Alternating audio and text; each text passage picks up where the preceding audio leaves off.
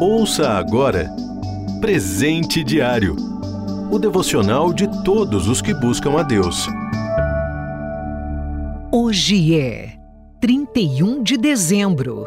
O título de hoje é Fim de Ano. Leitura bíblica Eclesiastes, capítulo 1, do versículo 1 ao 11. Versículo-chave. Busquem, pois, em primeiro lugar o reino de Deus e a sua justiça, e todas essas coisas lhes serão acrescentadas. Mateus, capítulo 6, versículo 33. Num dia como hoje, é fácil olhar para trás e não ver muita mudança.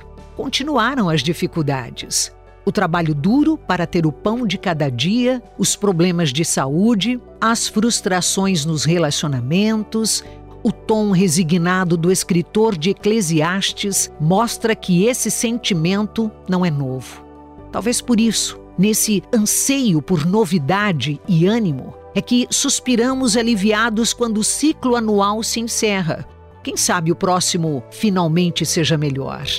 Celebramos um fim aliviados e, ao mesmo tempo, um começo com uma ponta de esperança.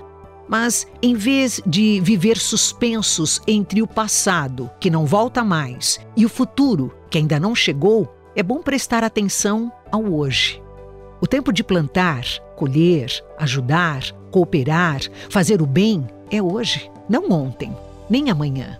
Ouvimos a toda hora a batida frase: Feliz Ano Novo. É claro que é um voto bom, só que desejar, torcer, fazer simpatias não produzem um ano novo feliz e melhor. Para que isso aconteça, é preciso uma decisão agora. Qual será minha prioridade? Trabalho, família, lazer, amigos, fortuna?